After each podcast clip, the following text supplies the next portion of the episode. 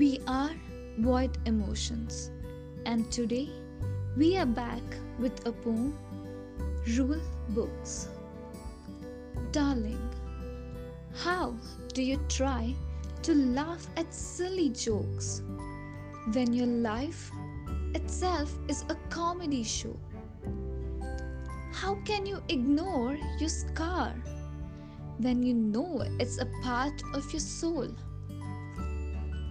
How can you come out clean when the inner you knows the wounds you gave them? How can you bathe and act pure when your dirt shows in their eyes? Why do you zip your lips now when you have already spoken words sharp as knife?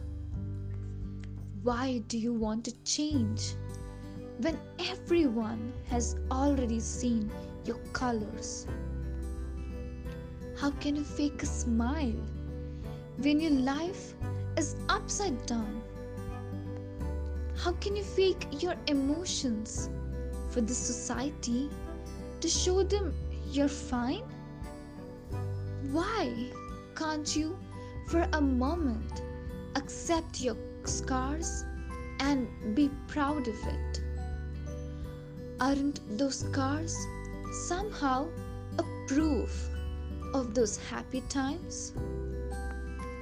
Weren't you supposed to rejoice them again and again? Why should you cage them somewhere far in your mind? Why hide them? Are you scared? Embarrassed? Or totally done with those memories? Or for the judgments that pass on you? Oh, yes. What would the society think of you? Is that why you hide your true self by trying to be nice? If society means so much to you, why don't you ask this society to prepare a rule book as to how you have to live?